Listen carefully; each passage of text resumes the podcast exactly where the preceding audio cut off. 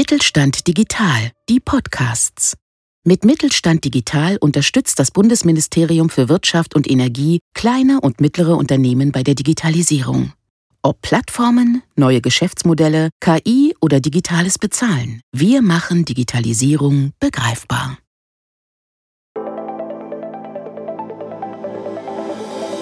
Handel kompetent. Der Podcast des Mittelstand 4.0 Kompetenzzentrums Handel. Wir machen Digitalisierung begreifbar. Herzlich willkommen zu einer neuen Folge unseres Podcasts Handel kompetent. Mein Name ist Georg Wittmann und wir beschäftigen uns heute mit einem sehr interessanten Thema, nämlich mit dem, äh, mit dem Thema Microhubs. Das sind kleine, auch im Handel verteilte Paketumschlagplätze. Und was es damit auf sich hat, das äh, werden wir mit zwei Experten heute ergründen. Wir haben heute mit dabei den Julian Rahn und den Jens Burgand von GS1. Hallo zusammen und ihr beiden stellt euch doch gleich mal vor und sagt mal, was ihr so macht und äh, ja, woran ihr so arbeitet. Ja, hi Georg. Danke für die Einladung erstmal. Mein Name ist Julian Rahn. Ich bin seit 2018 tätig bei der GS1 Germany ähm, und da in der Abteilung Research und Consulting. Das heißt, ich betreue und arbeite ähm, in unterschiedlichen Forschungsprojekten mit, sowohl auf nationaler als auch auf internationaler Ebene. Und da behandeln wir unterschiedliche Themenfelder. In der Regel liegt der Fokus auf Digitalisierungsprojekten. Da geht es dann um die Digitalisierung von verschiedenen Prozessen, zum Beispiel in der Supply Chain oder in der Logistik.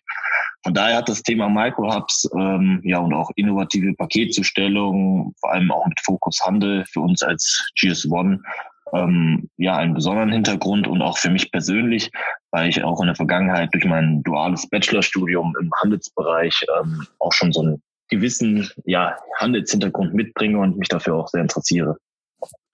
Alles klar. Dann da schon mal vielen Dank, dass du heute mit dabei bist. Jens, magst du auch noch kurz was zu dir sagen? Ja, hi Georg, vielen Dank für die Einladung äh, zu dem Podcast. Äh, ich freue mich auch, heute hier zu sein. Ähm, Stelle mich nochmal kurz vor. Ich bin auch bei der GS1 Germany tätig, ähm, inzwischen seit acht Jahren und bin da im Forschung- und Entwicklungsbereich, ähm, habe vorher Logistikmanagement studiert äh, und habe auch meine Bachelorarbeit zum Thema ähm, Paketzustellung auf der letzten Meile geschrieben. Und ja, ich freue mich heute hier zu sein und ein paar Insights zu dem Themengebiet zu geben. Wunderbar.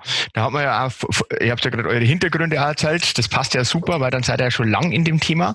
Ähm, ich denke, das, das Thema Microhubs ist ja jetzt gerade auch eins, das durch die Fachpresse immer wieder ähm, ja, getrieben wird und was man jetzt immer wieder öfter auch diskutiert. Ähm, vielleicht mal, Jens, an dich die, die erste Frage. Was ist denn überhaupt so ein, so ein Microhub? Was versteht man denn darunter? Ja, Microhub ist erstmal im Englischen, im Deutschen übersetzt ist es ein Mikrodepot. Und letztendlich geht es darum, dass es eine Annahmestelle und eine Abholstelle für Online-Bestellungen ist. Heißt, wenn ich als ähm, Paketempfänger mir online was bestelle, dann ähm, kann ich das letztendlich in so eine Station schicken lassen. Es kann äh, ein Kiosk sein, ein kleines Einzelhandelsgeschäft zum Beispiel. Ähm, aber es kann auch eine, ähm, ja, ein fest montierter äh, Locker sein, sowas wie eine DHL-Packstation, wo man dann nachher seine ähm, Lieferungen abholen kann. Okay. Warum ist denn das jetzt äh, ja die letzte Zeit eigentlich so ein interessantes Thema geworden? Was, Julian, kannst du da vielleicht auch was dazu sagen? Ja, klar, gerne. Ähm, ich denke, auf der einen Seite erleben wir jetzt auch immer mehr verstopfte Innenstädte oder auch ein Parken in der zweiten Reihe. Also das erlebe ich zum Beispiel, wenn ich durch die Kölner Innenstadt äh, mit meinem Auto fahre, dass wenn man da auf gewissen Straßen unterwegs ist, da ja alle paar Meter irgendwie ein Cap-Dienstleister oder beziehungsweise ein Lieferwagen auf der Straße steht und ähm, so den Verkehrsfluss auch behindert. Dann haben wir natürlich aber auch Bewegungen wie Fridays for Future, die natürlich auch diesen zunehmenden Nachhaltigkeitsgedanken so in der Gesellschaft irgendwie wieder so ein bisschen ja auffrischen lassen und äh, zeigen. Ähm, es ist halt so, dass mittlerweile ähm, auch viele Städte das Thema Klima- und Umweltbelastung ähm, erkennt haben. Endlich kann man sagen. Und ähm, irgendwo auch ähm, versuchen, den Lieferverkehr aus den Städten zu verbannen. Zum Beispiel, die, man merkt ja, die Stadt Köln bin ich wieder beim Beispiel vor Ort, hat ähm, auf den Kölner Ringen, also eine sehr äh, ja, hochbefahrene Straße, sage ich mal, in der Innenstadt, ähm, die zweite Fahrspur ähm, zu einer Fahrradfahrspur ähm, umgestaltet. Also beziehungsweise umgebaut. Ähm, da ist jetzt nicht mehr, gibt's nicht mehr die Möglichkeit, mit dem Auto lang zu fahren, sondern ähm, man kann sich jetzt da noch mit dem Fahrrad fortbewegen. Und das spiegelt halt so ein bisschen die Denkweise ähm, wieder, warum auch das Thema Microhubs vielleicht interessant sein kann. Und auf der anderen Seite haben wir natürlich auch ähm, den Onlinehandel und auch natürlich nach wie vor das Thema Paketaufkommen. Ähm, ich denke jetzt insbesondere durch die Corona-Pandemie und ja die Homeoffice-Zeiten, sage ich mal, erleben wir auch alle ähm, das Thema Paketaufkommen und Online-Bestellungen nochmal intensiver. Ähm, ja, das Paketaufkommen ist nach wie vor unglaublich hoch und ähm, immer mehr Leute, die vielleicht auch in der Vergangenheit nicht so viel Erfahrung hatten, ähm, Waren im Internet zu bestellen, haben jetzt spätestens, denke ich, äh, in den Corona-Zeiten ähm, auch ihre Erfahrung damit gemacht, ähm, Online-Einkäufe zu tätigen und diese auch ausliefern zu lassen. Ja, und du sagst ja was ganz Wichtiges, Julian, äh, in Corona-Zeiten. Ähm, die werden aber sicherlich auch wieder vorbeigehen. Und heute ist es ja so, dass viele zu Hause sind und ihre Pakete wirklich zu Hause empfangen können. Ähm, aber das wird in Zukunft natürlich wieder sich verändern, wenn die Leute wieder mehr unterwegs sind und auch im Büro arbeiten werden. Und äh, da steht man halt vor Herausforderungen, dass die Pakete zugestellt werden müssen, ähm, obwohl die Leute nicht zu Hause sind. Und da bieten halt Mikrodepots wirklich eine interessante Möglichkeit, ähm, ja, letztendlich die letzte Meile zu optimieren und auch den innerstädtischen Verkehr zu reduzieren. Also gibt eine ganze Batterie von, von Gründen ja anscheinend dafür, sich mit dem Thema gerade zu beschäftigen. Und zwar nicht nur, äh, wie du ja gerade sagst, ähm, durch Corona getrieben, sondern auch mittel- und langfristig. Vielleicht äh, kurz kleiner Zwischeneinschub. Ähm, ihr hattet gerade vor CAP-Dienstleister gesprochen, für die, die das nicht wissen. Also CAP für Kurier, Express und Paketdienste. Also sind so die, die typischen Dienstleister, DHL, Hermes, GLS, DPD, ähm, die unterwegs sind, die dann im Ende wahrscheinlich auch viele dieser Microhubs einfach auch bestücken. Jetzt äh, hattet ihr gerade auch schon verschiedene, ich sag jetzt mal, ähm, Anlaufstellen ja angesprochen. Da vielleicht nochmal die Frage an den Jens. Ähm, welche Arten von, von Microhubs gibt's denn und ähm, welche sind denn vielleicht für den Händler besonders attraktiv? Ja, Georg, also es gibt insgesamt vier verschiedene Arten an Microhubs. Ähm wir gehen jetzt einfach mal durch. Das eine ist die Verteilstation. Ähm, das ist der Ausgangspunkt zur Belieferung der letzten Meile. Oft gibt es halt vor einer Stadt, ich bin sicher, dass in Köln auch, ähm, Läger gibt, wo die CAP-Dienstleister dann äh, starten, um die Innenstadt in Köln zu beliefern. Das sind halt größere ähm, Depots, die es gibt, äh, wo aber nicht ein Endempfänger sein Paket abholen kann. Wo ein Endempfänger sein Paket abholen kann, das sind einerseits Service Points, das wie ich eben schon mal gesagt habe, sowas wie ein Kiosk oder es kann auch eine Wäscherei sein, ähm, wo dann wirklich äh, ein Mensch auch hinter einer Theke steht und einem das Paket übergeben kann. Ähm, oder es gibt halt Abholstationen, ist die dritte Variante, was äh, fest montierte Locker sind. Da kennen wir halt die DHL-Paketstation, äh, es gibt auch den Amazon-Locker inzwischen, der fest installiert ist. Der kann aber, der kann einerseits zum Beispiel frei stehen, oft steht sowas auch an einem Bahnhof oder ähm, auf einem Parkplatz von einem Einzelhandel, aber der kann auch in einem Geschäft wirklich fest montiert sein, dass man in den Laden reingeht und dann da seine Pakete abholen kann. Als vierte Variante ähm, gibt es noch die Paketboxen. Die sind ähm, vor einem Haus in der Regel montiert. Da kann man quasi, wenn man nicht zu Hause ist, kann dann der äh, CAP-Dienstleister das Paket in diesen Paketkasten oder in diese Paketbox einliefern, ähm, ja, dass man trotzdem eine Zustellung direkt nach zu Hause hat. Äh, ja, aber da ist kein, keine dritte Partei nochmal dazwischen. Vielleicht zu den Paketboxen noch. Äh, da, genau, muss man natürlich da muss man noch ähm, ja, nicht berücksichtigen, dass es teilweise schwer ist umzusetzen in den Innenstädten. Wenn man sich jetzt vorstellt, dass jeder, jedes Haus letztendlich eine Paketbox oder einen Kasten montiert, da ist halt einfach der Platz auch nicht für da. Also das sieht man, äh, das ist halt vielleicht eher eine Lösung für ländlichere Regionen, aber in den Städten hat es sich bisher nicht durchgesetzt. Beziehungsweise, da, da wollte ich gerade anknüpfen, das ist vielleicht auch was für die Zukunft, wenn, wenn äh, neue äh, Häuser oder Wohnblöcke gebaut werden, dass man sowas gleich mit andenkt und, und da wahrscheinlich auch mal mit reinnimmt, ne? Ja, definitiv. Also das äh, ist ein Zukunftsthema und das sollte halt wahrscheinlich dann in der Planung schon von dem Bau berücksichtigt werden, dass man dafür eine gewisse Zone hat vor dem Haus. Okay. Ähm, jetzt vielleicht mal äh, ein bisschen eine andere Perspektive nur eingenommen. Jetzt äh, haben wir gerade gesprochen, wer, was alles so, so Micro-Hubs sein können. Und ihr hattet gerade DHL und Amazon als ähm, ja, jemand, der so eine Lockerbox aufstellt, ne, äh, genannt. wie ist denn das, wenn ich das jetzt als, als Händler mir selber überlege? Also ob ich vielleicht auch sowas anbiete. Das hat ja meistens dann auch vielleicht mit so Konzepten wie äh, Click and Collect zu tun, dass dann nicht in der Filiale gepickt wird, sondern vielleicht 24 Stunden rund um die Uhr an, an so, so einem Locker oder sowas. Aber natürlich kann man auch andere Modelle fahren. Ähm, macht es Sinn, äh, als, als Händler sowas auch aufzubauen und vielleicht als Händler auch selber ähm, als Empfänger aufzutreten? Also, dass, dass ich da wieder Frequenz vielleicht auch zu mir bringe.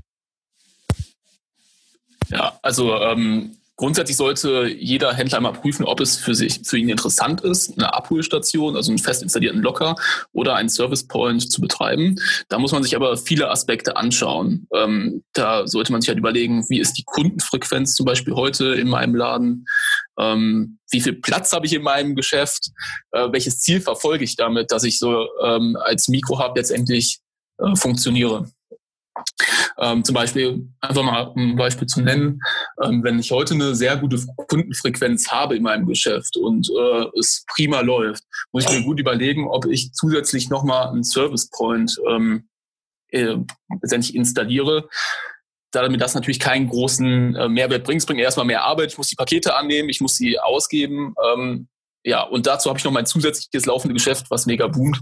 Das macht äh, in der Regel keinen Sinn, sondern man muss wirklich schauen, wenn es vielleicht gerade nicht so gut läuft. Also man versucht, über dieses Konzept die Leute in den Laden zu ziehen. Das ist eigentlich der, der Ansatz, den man damit verfolgen kann. Es geht damit auch gar nicht unbedingt um äh, die finanziellen Mehrwerte, äh, die man dadurch erzielt, von im Sinne von, dass der Cap-Dienstleister mir dann äh, einen gewissen Betrag überweist dafür, dass ich die Pakete angenommen habe, sondern es geht darum, dass man die Kunden in sein Geschäft reinholt und ähm, dadurch halt Anschlusskäufe generiert. Und das ist eigentlich so das, was man für sich prüfen sollte. Nochmal, um das abzuwägen zwischen Service Point und einem fest installierten Lockersystem. Bei einem Service Point äh, muss natürlich Personal zur Verfügung stehen. Da sollte man gucken, kann ich das heute überhaupt äh, leisten? Bei der Abholstation, wenn ich einen festen Locker installiert habe, muss natürlich auf der anderen Seite wieder ein gewisser Platz im Laden sein. Da verliert man quasi an Verkaufsfläche. Ähm, das wird halt wohl bedacht sein. Und man hat nicht den direkten Kontakt zum Kunden bei einer Abholstation. Also viele Aspekte. Man kann kein, nicht pauschal sagen, äh, so und so läuft, sondern man muss immer hinterfragen, passt das zu meinem Geschäft gerade? Okay. Ähm, was, was, was nehmt ihr denn da in der Praxis wahr, ähm, welche Geschäfte sich denn für so ein Microhub eigentlich am, am, am besten anbieten? Ja, da kann ich mal ganz kurz vielleicht weitermachen. Ähm, da gibt es, es gibt natürlich auch größere Beispiele. Ähm, ich würde jetzt mal auf die, sag ich mal, auf die kleinen und mittelständischen Geschäfte mal eingehen, weil das war für uns natürlich auch sehr interessant und äh, wir haben uns damit beschäftigt, ja, wie kann denn der kleine Händler um die Ecke davon profitieren? Und da haben wir auch mal zwei konkrete Beispiele gefunden. Es gibt beispielsweise die Textilpflege Rademacher aus Dorsten. Das ist eine Wäscherei, die betreiben halt im Kerngeschäft Reinigung, Wäsche, ähm, Bügelservice und haben auch noch darüber hinaus einen Second-Hand-Laden. Was da das Spannende ist, die ähm, agieren darüber hinaus als zusätzlichen Service, sage ich mal, als DHL-Paketshop. Äh, Somit wird halt ein zusätzlicher Service angeboten, der vielleicht auch von vielen so nicht erwartet wird, wenn man irgendwie zu einer Textilpflege oder einer Wäscherei geht.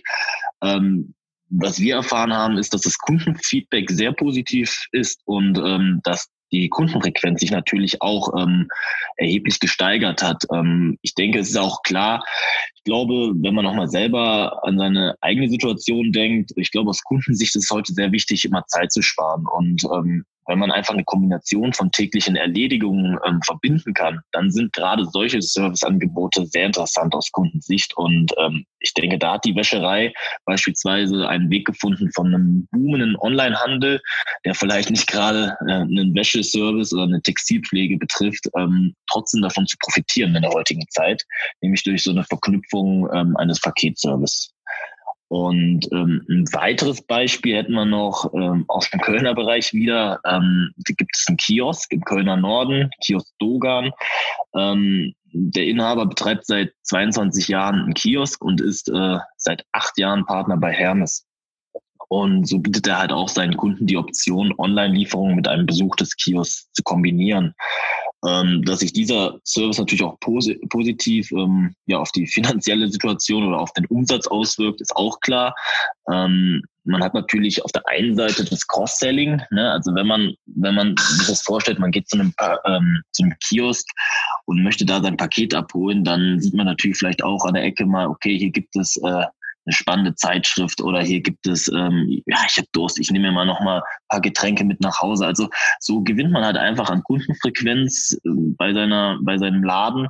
Und ähm, dass sich das natürlich auch finanziell lohnt, ist auch klar. Bei der, bei der Verteilung der Pakete kommen insgesamt 600 bis 700 Euro ähm, ja, mehr raus unterm Strich. Und ich sag mal, sehr wichtig dabei für den Erfolg jetzt in diesem Fall bei dem Kiosk sind auch die langen Öffnungszeiten des Kiosks. Ne? Also hier spricht man von sieben Tagen die Woche, von sieben Uhr morgens bis 22 Uhr abends. Und das sind natürlich sehr, sehr großzügige Annahmezeiten, ähm, was sich dann positiv natürlich bei den Kunden bemerkbar macht und natürlich die Nachfrage nach solchen Annahmestellen ähm, ja, erhöht. Okay. Ähm, ich glaube, das ist ja ganz wichtig, dass du die Beispiele mal gebracht hast, weil ähm, natürlich kennt man, glaube ich, bei vielen großen ähm, Händlern äh, die, die entsprechenden ähm, ja, Microhubs wie jetzt äh, Lidl und DHL oder äh, ja bei, bei Aldi, Edeka und wie sie denn alle heißen, wo sie rumstehen. Ähm, jetzt vielleicht nochmal kurz äh, ganz andere Perspektive mal aufgenommen und äh, da vielleicht nochmal an den, an den Jens. Ähm, es wird ja in dem Bereich jetzt momentan generell äh, richtig viel gemacht, also auch in der, in, in der Forschung und es wird auch viel gefördert. Ähm, ich habe äh, gehört, ihr habt da so ein paar äh, Pilotprojekte, die ihr da macht. Magst du da vielleicht einfach nochmal kurz was zu dem Projekt sagen und auch zu den, zu den Themen, an denen ihr da arbeitet? Ja, sehr gern, Georg. Ähm, ja, die Geostorm Germany ist in vielen Forschungsprojekten aktiv und auch im äh, Logistikbereich und auch im Bereich der letzten Meile. Und wir haben ein Projekt, äh, das wird auch vom äh, Wirtschaftsministerium gefördert. Das nennt sich SMILE. Das Ganze läuft unter dem Smart Service Welten 2 Förderprogramm. Und da geht es auch darum, wie können Pakete zukünftig ähm, optimal zugestellt werden, damit es den Kundenbedürfnissen entspricht, aber auch ähm, letztendlich nachhaltig ist. Und da tut sich sehr viel. Es sind viele Startups auch unterwegs auch in dem Projekt involviert. Und ich kann allen empfehlen, sich mal ähm, das Startup Pickshare anzugucken. Ähm, die haben quasi eine Lösung gebaut, eine App gebaut, um äh, eine CAP-Dienstleister neutrale Zustellung zu machen. Das ist nämlich ein Riesenthema. Heute ist es so, dass die Lieferketten in sich geschlossen ist. Das heißt, ähm, es wird ein Paket aufgegeben bei DHL und das wird komplett von Anfang bis zum Ende beim Empfänger zugestellt von DHL. Und es ist nicht möglich, dass ähm, diese Kette aufgebrochen wird. So hat Hermes seine Kette, so hat DHL seine Lieferkette, aber es gibt keine Kooperation auf der letzten Meile. Und genau da setzt das Projekt halt an, dass man sagt, bei der Paketzustellung, insbesondere in innerstädtischen Gebieten, ist es sinnvoll, dass ähm, Kooperationen stattfinden und dass auch Auslieferungen gebündelt stattfinden können, dass nicht jeden Tag DHL, Hermes, UPS eine Straße abfährt, sondern dass nachher ein Dienstleister die Pakete für diese Straße in der Stadt ausliefern kann. Und da braucht es auf jeden Fall neue Konzepte und ähm, da gibt es auch viel Bewegung und wir sind uns sicher, dass sich da einiges verändern wird in der Zukunft.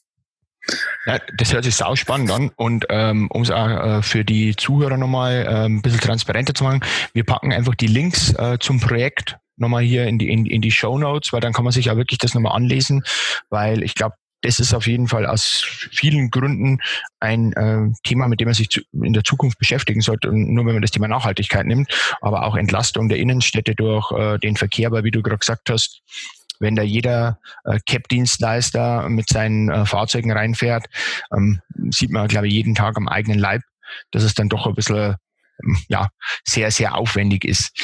Ähm, Julian, vielleicht nochmal kurz eine Frage, bisschen äh, weg wieder von dem, von dem Förderprojekt. Wenn man jetzt als, als Händler sich dem Thema nähert, worauf sollte man denn da besonders achten, wenn man sich sozusagen ja mit Microhubs mal auseinandersetzt? Ja, ähm, ich denke, da gibt es auf jeden Fall ein paar Faktoren, die sich ähm, oder die ich mich aus Händlersicht äh, frage, was, was bewegt mich jetzt dazu, so eine Entscheidung zu treffen? Und ähm, es gibt auf jeden Fall Kriterien, die man betrachten sollte, bevor man sagt, ich, ich eröffne auch ein Micro-Hub oder ich betreibe eins. Ähm, ich denke, ein wesentlicher Punkt ist die Größe und die Lage des Geschäfts. Also hier ist die Frage, habe ich genug ausreichend frei verfügbare Fläche für einen solchen Service? Und wie sieht denn aber auch meine verkehrliche ähm, Anbindung aus. Ähm, gerade nämlich auch für CAP-Dienste ist das wichtig, weil ähm, gibt es denn eine Möglichkeit, am Standort Lieferfahrzeuge temporär überhaupt abzustellen? Ähm, das sind halt so ein paar Standortfaktoren, sage ich mal, die auf jeden Fall analysiert werden sollten. Interessant ist natürlich auch, wie sieht der Wettbewerb überhaupt äh, in der Umgebung aus? Also wenn jetzt natürlich jeder zweite Laden auf der Straße ebenfalls Betreiber eines Micro-Hubs ist, macht es vielleicht weniger Sinn, jetzt so einen zusätzlichen Service auch noch für meine Kunden anzubieten. Allerdings ist das Potenzial auf jeden Fall erkennbar, weil ich sag mal so, die, die es geht auch zum einen darum, die, die Kundenfrequenz in den Läden zu erhöhen. Wie der Jens schon gesagt hat, wenn es natürlich Läden gibt, wo man jetzt ähm, keine Probleme mit der Kundenfrequenz hat, dann kann man aber auch sagen, dass es sich auf eine andere Art und Weise lohnen kann, ähm, so ein Micro-Hub zu betreiben. Denn es geht ja irgendwo auch für einen Mehrwert für, für Bestandskunden, aber auch um äh, Imagepflege. Ähm, wenn man da natürlich ein Micro-Hub anbietet, ähm, zeigt das ja auch, dass ich mich für ja oder mich mit innovativen Themen ähm, in der, in der Stadtlogistik auseinandersetze, aber auch beim Thema Nachhaltigkeit ganz vorne mit dabei sein möchte ähm, und da einen entscheidenden Beitrag auch ähm, für, die, für die Entlastung der Innenstädte leisten möchte. Von daher gibt es viele, viele Gründe, ähm, die, die einen Händler dazu bewegen können, aber natürlich auch Kriterien, die, die man beachten sollte. Ähm, wir haben es gesehen, wenn wir wie ein Beispiel mit dem Kiosk ähm, sagen äh, oder uns dazu entscheiden, wir, ja, wir machen einen Micro-Hub, ähm, dann ist natürlich wichtig, dass, äh, dass einem auch umgekehrt bewusst ist, ähm, ja, bin ich denn überhaupt bereit, von 7 bis 22 Uhr ähm, meine Öffnungszeiten anzupassen? Ähm, das sind halt alles Kriterien, die auf jeden Fall betrachtet werden sollten, bevor man sich dazu entscheidet, einen Micro-Hub zu betreiben. Okay, wenn ich jetzt äh, so weit bin und habe mir sag mal, unseren Podcast angehört und sage, okay, also ich möchte jetzt was machen, ähm, wen spreche ich denn da an oder wo muss ich mich denn da hinwenden? Äh, Jens, kannst du das vielleicht nochmal kurz erläutern? Ja, genau. Bei Fragen zu dem Thema ähm, gerne an das Kompetenzzentrum Handel wenden. Ähm, zudem können natürlich auch die CAP-Dienstleister äh, ja einiges an Informationen bereitstellen. Am besten einfach mal informieren, äh, wie es bei DHL aussieht, bei Amazon und so weiter. Ich denke, alle kennen mögliche CAP-Dienstleister, die man da anfragen kann. Ansonsten ähm, eine neutrale Beratung gibt es beim Kompetenzzentrum Handel. Genau, und wir haben ja auch ähm, einen Leitfaden und ein Erklärvideo zu dem ganzen Thema. Ähm, also da denke ich, gibt's ja auch noch einige Informationen. Dann sind wir jetzt hier schon wieder am Ende. Ähm, ich sag Jens, Julian, vielen Dank für den Austausch und euren, ja, sagen wir, Wiss, das Teilen eures Wissens zu dem Thema Microhubs denke ist sehr, sehr spannend und ich kann mir gut vorstellen, dass es ein Thema ist, wo wir uns im Laufe der, der nächsten Zeit vielleicht nochmal hören und einfach mal gucken, wie sich's weiterentwickelt, insbesondere das Smile-Projekt, ähm, glaube ist ganz spannend, dass man da nochmal reinschaut und ja, an der Stelle einfach mal vielen, vielen Dank an euch zwei, dass ihr mit dabei wart und dass ihr uns von euren Erfahrungen berichtet habt. Danke schon mal. Ja, vielen, vielen Dank für die Einladung. Ja, danke, Georg. Jo, dann äh, an die Zuhörer vielleicht noch der, der kurze Hinweis. Wie gesagt, Erklärvideo, Leitfaden gibt's beim Kompetenzzentrum Handel auf der Webseite. Einfach unter Kompetenzzentrum Handel zusammengeschrieben.de nachschauen. Da finden Sie einige Infos und da finden Sie auch weitere Podcasts rund auch um das Thema Logistik, mal, ich denke mal, ein paar, paar andere Bereiche aufge, äh, äh, aufgearbeitet. Also hier einfach mal reingucken und ich hoffe, wir hören uns bald wieder. In diesem Sinne, bleiben Sie gesund und weiterhin gute Geschäfte.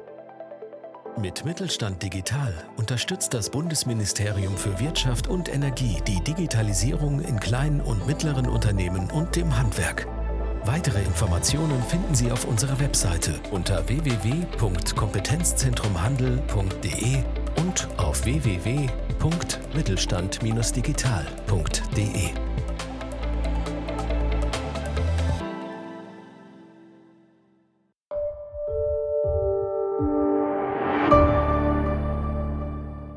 Sie hörten eine Folge der Mittelstand Digital Podcasts. Mit Mittelstand Digital unterstützt das Bundesministerium für Wirtschaft und Energie kleine und mittlere Unternehmen bei der Digitalisierung.